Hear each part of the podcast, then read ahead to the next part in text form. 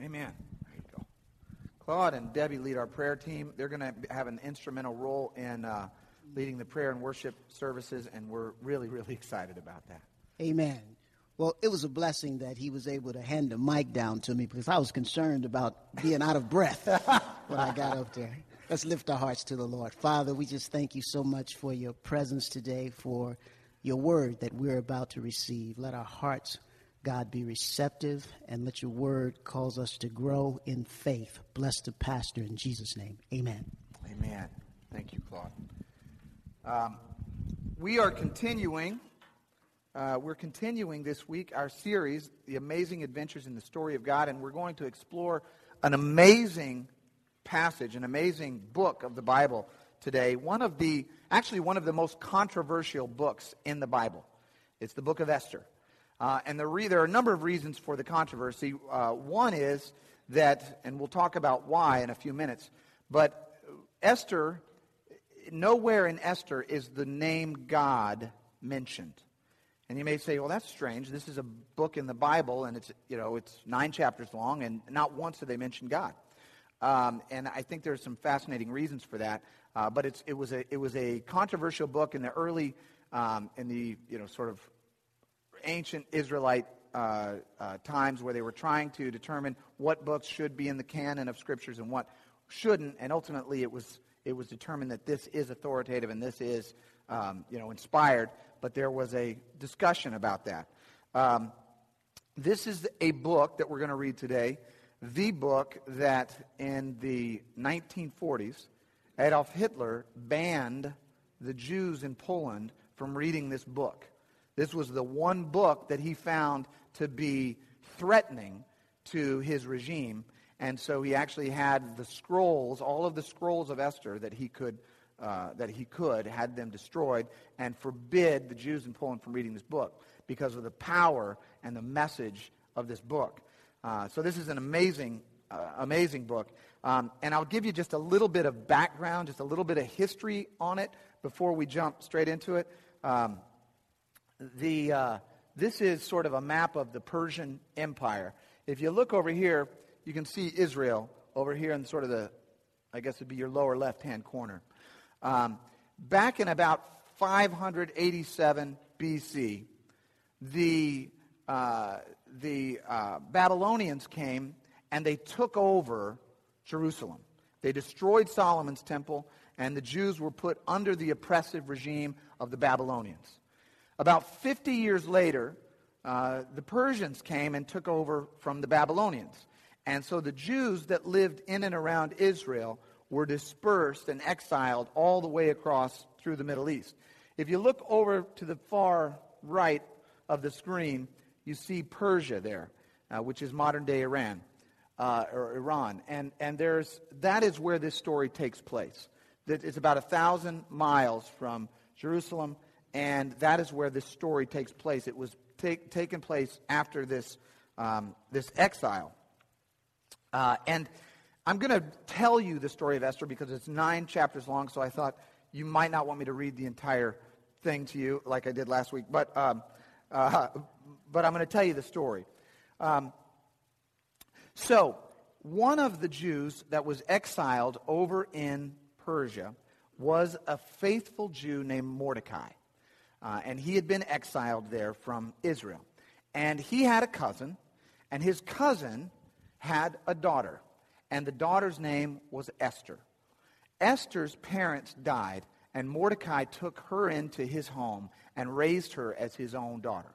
So our heroine of the story today, Esther, is, was an orphan, uh, and Mordecai raised her. Now, there was a king, the king of, of this area of Persia, and his kingdom extended basically from India to Ethiopia. I mean, he, at, at the time of his reign, he had a massive kingdom, um, and uh, his name was Xerxes. And Xerxes had uh, a wife that um, didn't always do exactly what he wanted her to do. Uh, there's a, the story opens in the book of Esther where Xerxes is throwing this massive party. And he's showing off his wealth to anyone who cares to, to hear about it, inviting everyone in to, to see all the displays of his grandeur and his wealth and his power. And Xerxes starts drinking at the beginning of the week. And he throws a party, and they're drinking all week long. And the scripture uh, is, you know, says that, that he got elevated with wine, which I think means he got wasted with wine. Um, and decides that he wants to have his wife come in uh, and display her beauty. Her name was Vashti. He wanted to have Vashti come in and display her beauty to the court. Uh, Vashti refuses and says, I'm not going to do that. Uh, the king, in a drunken rage, decides to have her thrown out of the court, throws her out of the court, and he decides that he's going to get a new queen, a new wife, and so he puts the APB out all across Persia and says, I want all of the young, single, virgin, unmarried women to come so that I can choose my wife from among them. And Esther was just reaching that age. She was a young woman, uh, and she was single. And, uh, and so she was taken to the palace for the king to assess, if you will. Um, so the king is looking at all these women and he's talking to them, and there's a, there's a long process. And he ultimately chooses Esther. He says, This is the one that I like. This is the one that I want to be the queen. Now, Esther did not reveal her ethnic identity to the king. So they're over in Persia. The Jews are a, um, you know, at, at, this point they're a sort of subclass in Persia according to the, you know, the power structure there. And so she didn't reveal to him that she was Jewish. She didn't reveal to him that she was an Israelite. So he didn't know. Nobody knew. But he chose her and said, This is the one um, that I want. There was another character in his court, a guy named Haman. Haman was a very high ranking, noble prince in the court. Uh, and he was such a high ranking official that there had been a, an edict by Xerxes that said, you know, if anybody sees Haman walking around in the street, you are required to show obeisance to him. You're required to bow down to him. Uh, so whenever Haman went anywhere, everybody had to, you know, sort of kowtow to him. Well, the, Mordecai, has Esther's uncle, who was a God fearing Jew, just said, I'm not going to bow down to a man. I, don't, I bow down to God, but I don't bow down to men. So every time Haman walked by, there's one guy standing up, Mordecai. Everybody else is bowing down. And of course, this gets under Haman's skin. And Haman starts to say, you know, who is this guy? Starts to talk to his counselors. His counselors say, oh, the guy's name is Mordecai. He's a Jew. And Haman says, well, you know what I'm going to do? I'm not only going to take, I'm not only going to have Mordecai put to death, I'm going to have all of the Jews in this region exterminated, annihilated. This is the first instance in the scripture where we see uh, a reference to a complete and total genocide of an entire ethnic group. And Haman says, I'm going to have them all wiped out. And he writes up this edict, and he has it distributed, and he has it posted on the walls. And on the 13th day of Adar, uh, uh, or Adar, they're going to have a mass slaughter. And the, the edict basically says if, if you are not Jewish, you are entitled to find any Jews in your neighborhood and destroy them and take all of their possessions and take all of their wealth. And, and this edict was distributed all throughout the region. Um, and, and, it was posted on walls, and everybody knew that this is, this is the edict. So Mordecai, of course, learns of the edict. And the scripture says he tears his clothes and he puts sackcloth and ashes and he begins to mourn outside of the city gates because of what the impending peril that's about to happen to him and his people. Um, before, well, I'll get my story straight, but I think it was right before that.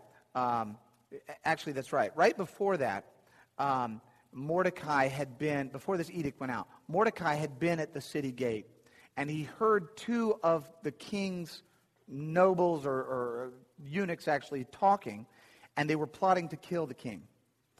And Mordecai got a hold of Esther and said, I need you to tell the king that there's a plot to take his life. And so Esther went to the king, who she was now married to, and she told him, There's a plot to take your life. My uncle Mordecai, my second cousin Mordecai, uh, has told me this. And so the king thwarts the plot to kill him.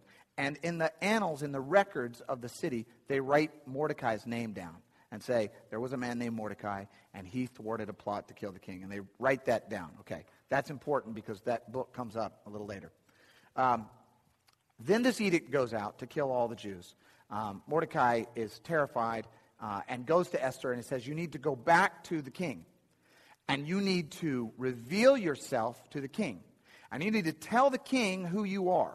You need to tell him that you're a Jew, and you need to tell him that Haman has ordered the destruction of you and all of your people. Well, Esther hears her uncle say this and says, Well, the problem is, if I go before the king, I haven't been, but the king hasn't called me to his presence for 30 days. If I go to him without being explicitly invited, then I face the threat of being killed. Because the law of the land is, you know, don't call us, we'll call you, is essentially the king's perspective. You don't come to the king unless you're invited. And if you're not invited and you show up in the king's presence, you are subject to being killed unless he extends his scepter to you and accepts your presence, okay? So, so she says, I can't go before the king, I'll be killed. Mordecai's response to her is very clever. He says, You're going to be killed anyway. Don't think that you're going to avoid uh, this edict. It's going to be found out that you're Jewish and you also will be killed. And what's more, he says, there will be restoration. There will be deliverance for the Jews. He says there absolutely will be deliverance for the Jews. And who knows but that you were born and put into your position for such a time as this to be the one to redeem and restore and deliver the Jews. He says, God, he doesn't say God because the book doesn't mention God, but he says, there will be redemption, there will be deliverance. And who knows but that it might be you to be the implement, the tool to make that deliverance happen. So she says, All right, well, tell everybody to fast and she's working up her courage and she fasts. And finally, one day she walks in, th- three days later, she walks in to the king's court. The king is sitting all the way in, at one end of the court, and she's standing all the way at the other end. And he looks across the court and he sees her, and he looks, and there's that moment where she thinks, Is he going to raise his scepter and accept me, or is he going to have me beheaded? Uh, and he raises his scepter. And he says, Come to me. And she comes and he says, What can I give you? Up to half my kingdom. What do you want? And she says, I want to invite you and Haman to a feast at, at my place uh, in, the, in the palace. And he says, Great, we'll come. So that night, Haman and the king go to Esther's quarters, and she has a lavish feast for them. And the king says, What can I give you? What, what do you need? What do you want? And she says, Well, if I've pleased you, uh, then what I would request is a private, you know, dinner, again, tomorrow night with you and Haman. And the king says, Great. And Haman is loving this because Haman is, is feeling like, wow, I'm getting a lot of face time with the boss. And uh, now the queen likes me too, and everything is going great. Um, that night, Haman leaves the dinner a little bit, a little bit intoxicated. Wow. Um, I thought that was coming through the speaker. Uh, yes, Lord? Um, yeah. uh, Haman has a, little, has a little wine, gets a little elevated. He goes home, and on his way home, who does he see in the city gate? Mordecai. Mordecai doesn't bow. All right? Haman is now he's a little bit he's a little bit more full of himself. He's a little bit full of wine and he's being insulted again. So he goes home and talks to his wife and talks to his counselors, and they're kind of encouraging him and saying, you know, hey, this guy, this guy shouldn't act this way towards you. The next morning, bright and early, Haman orders a gallows to be built for the hanging of Mordecai. He instructs the men of the province to build a 75 foot gallows which is about twice the size of this theater, of this building. Uh, a massive gallows where he's going to sh- make an example of Mordecai and hang him. So that's his, that's, you know, has breakfast, orders the gallows built. Then he goes to the king, and he's going to ask the king, he's going to tell the king about uh, um, killing Morde- uh, Mordecai. But meanwhile, that night, the king wasn't able to sleep. uh, didn't have Hulu, wasn't able to get on the internet. Um, and so he had one of his guys come and read the book of records. Remember the important book of records that we talked about? So one of his, one of his servants comes and, and starts reading the book of records. And he reads that passage about this guy named Mordecai who saved the king's life by thwarting the assassination attempt. And that's what he's reading in the middle of the night. He's up all night. Haman comes in in the morning. Haman's about ready to say, Hey, I'm going to have this guy Mordecai killed. But before he gets the chance to say that, the king says, Haman, let me ask you a question. If I wanted to honor someone in the kingdom, I wanted to really elevate someone that has done, that has really pleased me, what should I do for them? Well, of course, Haman thinks that the king is talking about him. And so Haman says, Well, I, you know, I mean, what I would do in your shoes is I would put that man on your horse and I would put your robe on him, and I would put a crown on his head, and I would have one of the nobles from your court lead him through the city, and they should pronounce, you know, to everyone within hearing that this is what is done for a man who pleases the king. And he's thinking, this is going to be awesome, right? And the king says, Haman, that is a fantastic idea. There's a guy named Mordecai that I'm very pleased with. Would you mind to get my horse, lead him around the city put, your, put my robe on him, put a crown on his head, and holler out to everyone who cares that this is how the king treats someone that pleases him. Of course, this makes Mordecai very, very unhappy. Uh, uh, sorry, Haman, thank you. Uh, but he does it. Um, that night, it's, it's the second feast. So, Haman, the king, and Esther come together for the second feast and they're having the feast, and the king says, Esther, what is it that you want from me? What can I give you? Up to half my kingdom. And she says, musters up her courage and says, King, if, it, if I've pleased you, then I'm going to ask that you save my life and the life of my people. And he says, What are you talking about? And she says, There has been an edict that was drafted and sent out to all of the areas wherein my people are going to be killed. And the king says, Who would dare to do this? And by this time, Haman is sort of backing, looking for the exit. Uh, check, please. Um, and Esther says, This guy, Haman, he has tried to, uh, he's sitting out an edict and he wants to wipe out all of my people. I'm a Jew, I'm an Israelite, and I and I'm begging you to save us. It's interesting what the king does because up to this point he's made some pretty rash decisions, sort of you know breakneck decisions. In this moment he says, "Excuse me, I'm going to go walk in the courtyard and cool off." He steps out and he's thinking about it. Okay, Haman, who is now in the room with Esther, throws himself at Esther, essentially where she's sort of lounging on a couch, throws himself at her and starts to beg for his life. Right about that time, the king comes walking back in, and he says, are you going to assault my wife right in front of me, right after I found out this information? In a very, uh, um, in, a, in a moment of irony, another servant comes in and says, Oh, Haman, by the way, the gallows that you instructed us to build this morning, they're done. We're good. We got the permits pulled and everything is built and everything is set. And uh, you're ready, we're ready to hang Mordecai. Okay.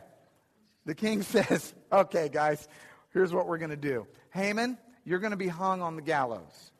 Uh, Esther, your people are going to be, be saved.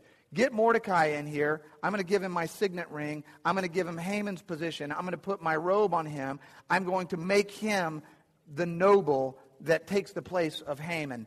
And he's going to craft an edict that says, on that 13th day of Adar, anyone who attacks a Jew is, uh, should be prepared to defend themselves because all of the Jews in the land are, are expressly given permission uh, to fight back.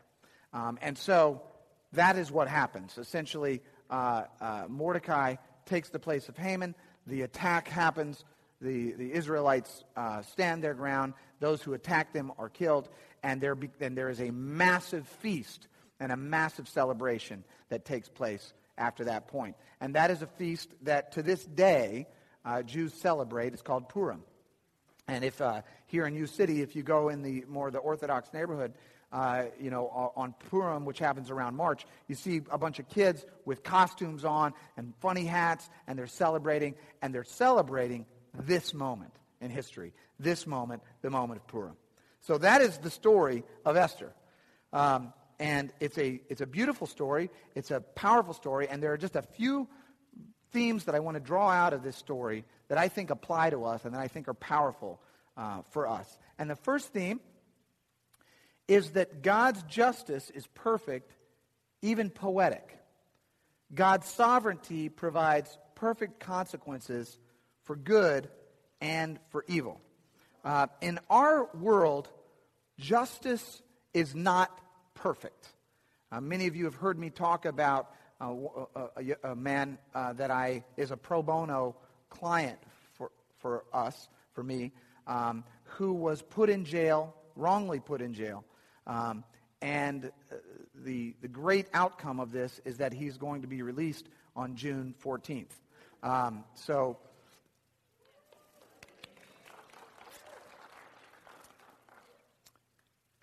but you know, the justice is not perfect. So, so this this man spent four years in prison. Shouldn't have been in prison for those four years. Our sense of justice, though we try, is not perfect. This story is trying to tell us that God's justice is perfect. It's even poetic. Um, and, and, what do I mean by that? This, this, this idea of poetic justice is the idea that the reward or the punishment perfectly fits the crime or the, the, the good act um, that it, that it, to which it correlates, okay? Uh, I'll give you an example. This is an example of poetic justice. My neighbor told me about this. Uh, there was a young man who was applying to be in a um, graduate program at Washington University. Very much wanted to be in the program, but didn't really want to put in the work to draft his own, um, his own statement. Uh, and so he decided to plagiarize uh, from an academic article that he thought would be really impressive to the committee who would be reviewing his application. So he plagiarizes a significant portion of this article and he puts that in his application and he submits the application. Little does he know that the professor reviewing the application is the author of the article which he plagiarized. Um, so it's just one of those moments of poetic justice. Obviously, the guy didn't, didn't get in. I did read another incident of poetic justice. I'm, I'm a bit hesitant to tell it, but I, I will tell it. Um, just because it's, you know, we're, celeb- we're, we're, thinking about Purim and we're celebrating. And, and, but um, there, was a, there was a man, a young man in Seattle who wanted to fill up his car with gas, but rather than pay for the gas, there was a retired uh, family that had pulled into the area in a, in a mobile home. And so the young man decides that he's going to siphon gas out of the motor home from this retired couple and put it into his own car. What he didn't know is that there are two tanks in a, in a motorhome one tank for gasoline and one tank for sewage. Um, you know, at dusk, it's hard to tell which is which. Um, let's just say that his car didn't run very well after that, uh, and we'll just leave it at that. So, uh, poetic justice. The, the, the, scripture, the scripture in Esther shows us two really perfect examples of poetic justice. One is, you know, the moment where, where he says, uh, where Haman says, you should put the man that you want to honor, put him on a horse, and put the ring on him, put the, and of course it turns out that Mordecai ends up on that horse. The other examples is, is the gallows. You know, he builds the gallows for the purpose of hanging uh, uh, Mordecai, and then Haman is hung on his own gallows. Uh, Haman tries to destroy, destroy Mordecai, and Mordecai ends up taking the position of Haman. The scripture is basically trying to tell us that God's justice is perfect. God's justice is absolutely perfect. The, the punishment always fits the crime perfectly. Okay? In Deuteronomy uh, 32 and 4, it says, God's works are perfect and all his ways are just. A faithful God who does no wrong, upright and just is he. Now, the question that immediately arises for us is this How can God's justice be perfect? When you and I look at the world, we don't see God's justice being perfect. we see a tornado in Oklahoma coming through and destroying innocent families and people dying, and we don't understand how this fits in with God's justice.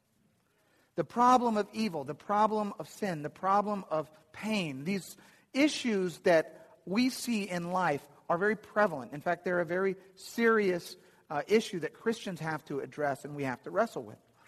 Um, but I would, I would counter with this and that is, we are seeing a sliver in the eternal landscape of God's providence. We are seeing one frame in a million mile movie, and we don't, well, this is all we get to see right now. Our little time, our little span on earth is right here. God's justice spans eternity. God's justice, the scope of God's justice, spans all of eternity. And it's hard for us to it's hard for us to say, you know, I see how God's justice works perfectly. I see how God's justice always fits. Sometimes we do see it, but sometimes we don't. And the scripture tells us in um, Proverbs 3 5 and 6, it says, Trust in the Lord with all your heart, and do not lean on your own understanding. In all your ways, acknowledge him, and he will make your paths straight. What does that mean? Does that mean that we shouldn't think critically? Does that mean that we shouldn't think deeply about the problems and the issues in our world? No. What it means is that there's got to be a point as a Christian where we humble ourselves. We say, God, I, I, I cannot understand everything. Nevertheless, I trust. That is a, it's, that's not an intellectual decision. It ultimately comes down to a moral decision. It comes down to the question of Am I going to have the pride and hubris to say that I have to understand all that is before I can trust in God? Or am I willing to say there might be some things in the universe that I cannot fully comprehend as a finite creature that, you know, about an infinite God? And that is a moment that I think all of us face. And the scripture is teaching us that when we do that, it doesn't mean we hang up our brains at the door. It doesn't mean that we don't pursue very seriously uh, the questions that, that are posed to us as Christians. But what it does tell us is that at some point in our lives, we do have to say, I may not be able to grasp everything. I'm just a human. There's, a, there's got to be a, there's, there's a moment of humility that happens.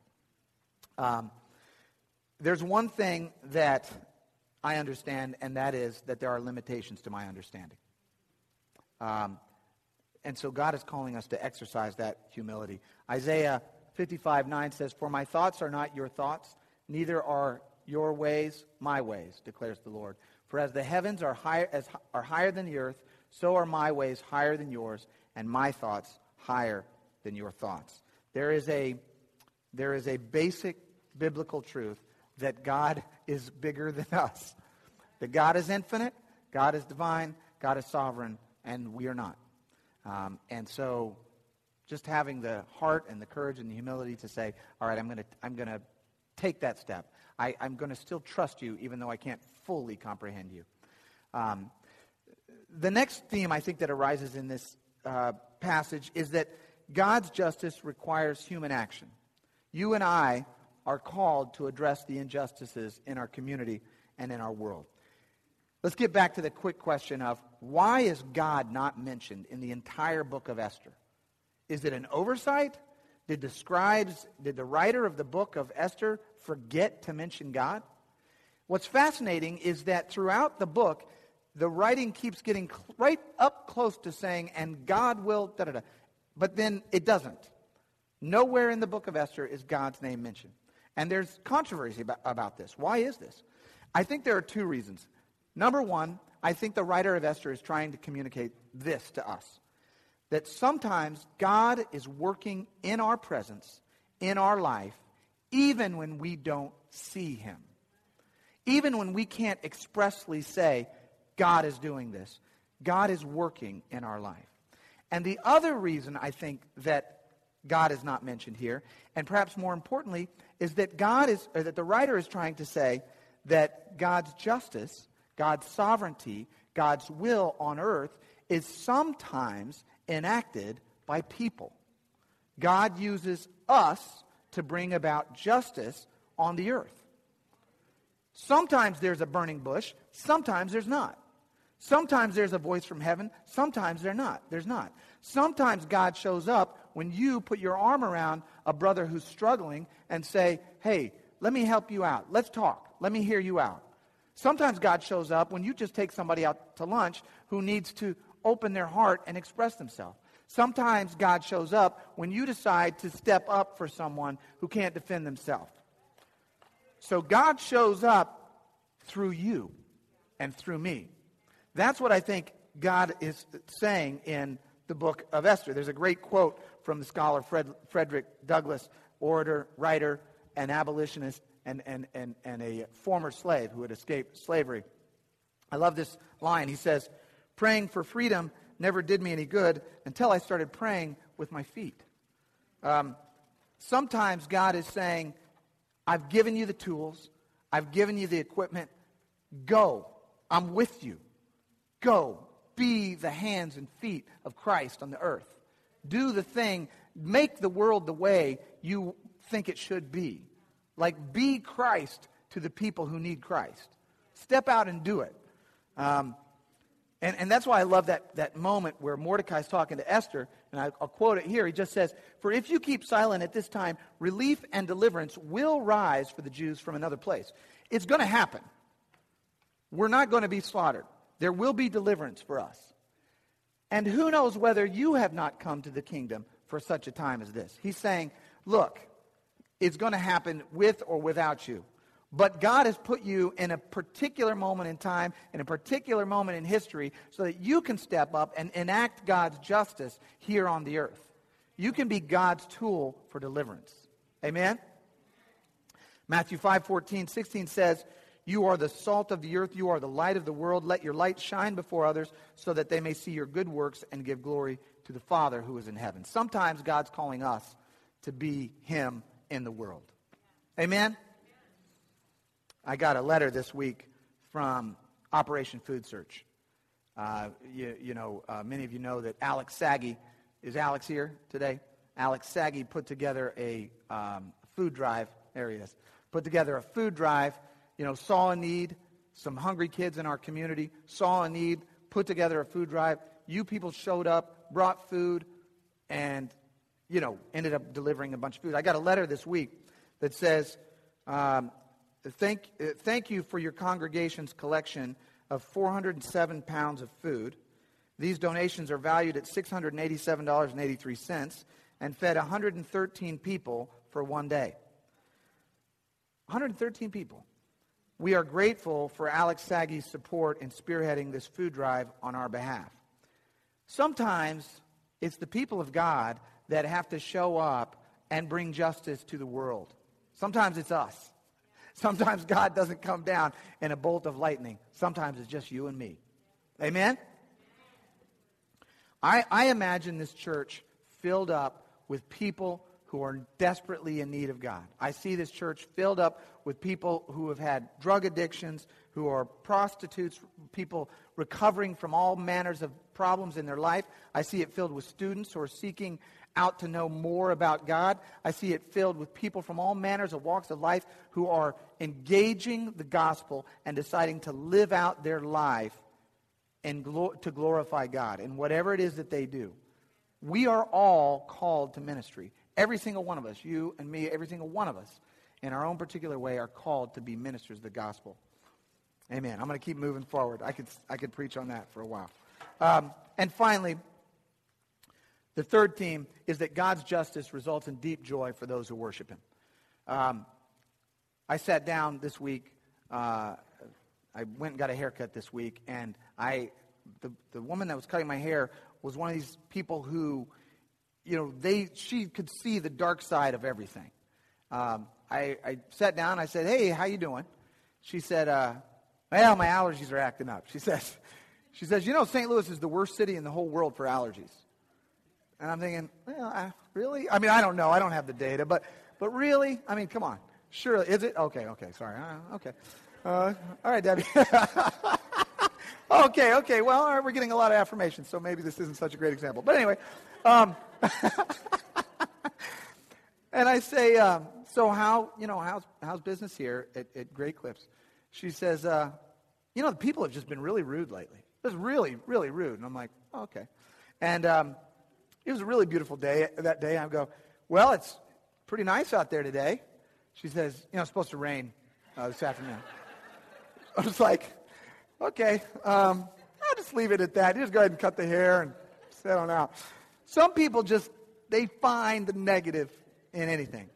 Um, what is amazing about this is that the Jews have turned this into a, a, a time of great, great celebration.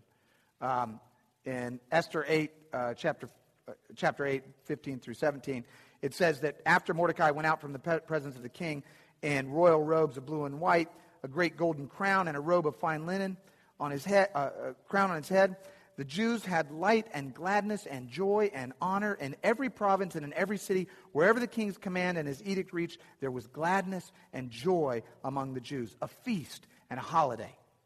We are here today to celebrate God's justice in our lives. As Christians, we believe that Christ came to deliver us. There was an edict out for us, and his sacrifice is to save us, redeem us, and deliver us from the, the, the death and sin, and we celebrate that. We rejoice. The scripture is replete with, with recommendations and commands that we rejoice. It says, Rejoice in the Lord always, and again I say, rejoice. It says, The joy of the Lord is our strength. In his presence there is fullness of joy. At his right hand there is pleasure forevermore. Count it all joy, my brothers, when you meet trials of various kinds. It says, even when things are not going well, even when you are in mourning, even when things are sad, there can be an underlying sense of joy about the fact that there's a God who loves you and wants to deliver you and wants to save you. For the kingdom of God is righteousness, peace, and joy in the Holy Ghost. So that's what I'm going to end with today, is to say God is good, God loves you, God's justice is perfect, and that he wants to deliver you, and he's calling us to rejoice in him. He's calling you to be the instrument of justice on the earth, and he's calling us to rejoice in that calling. Amen?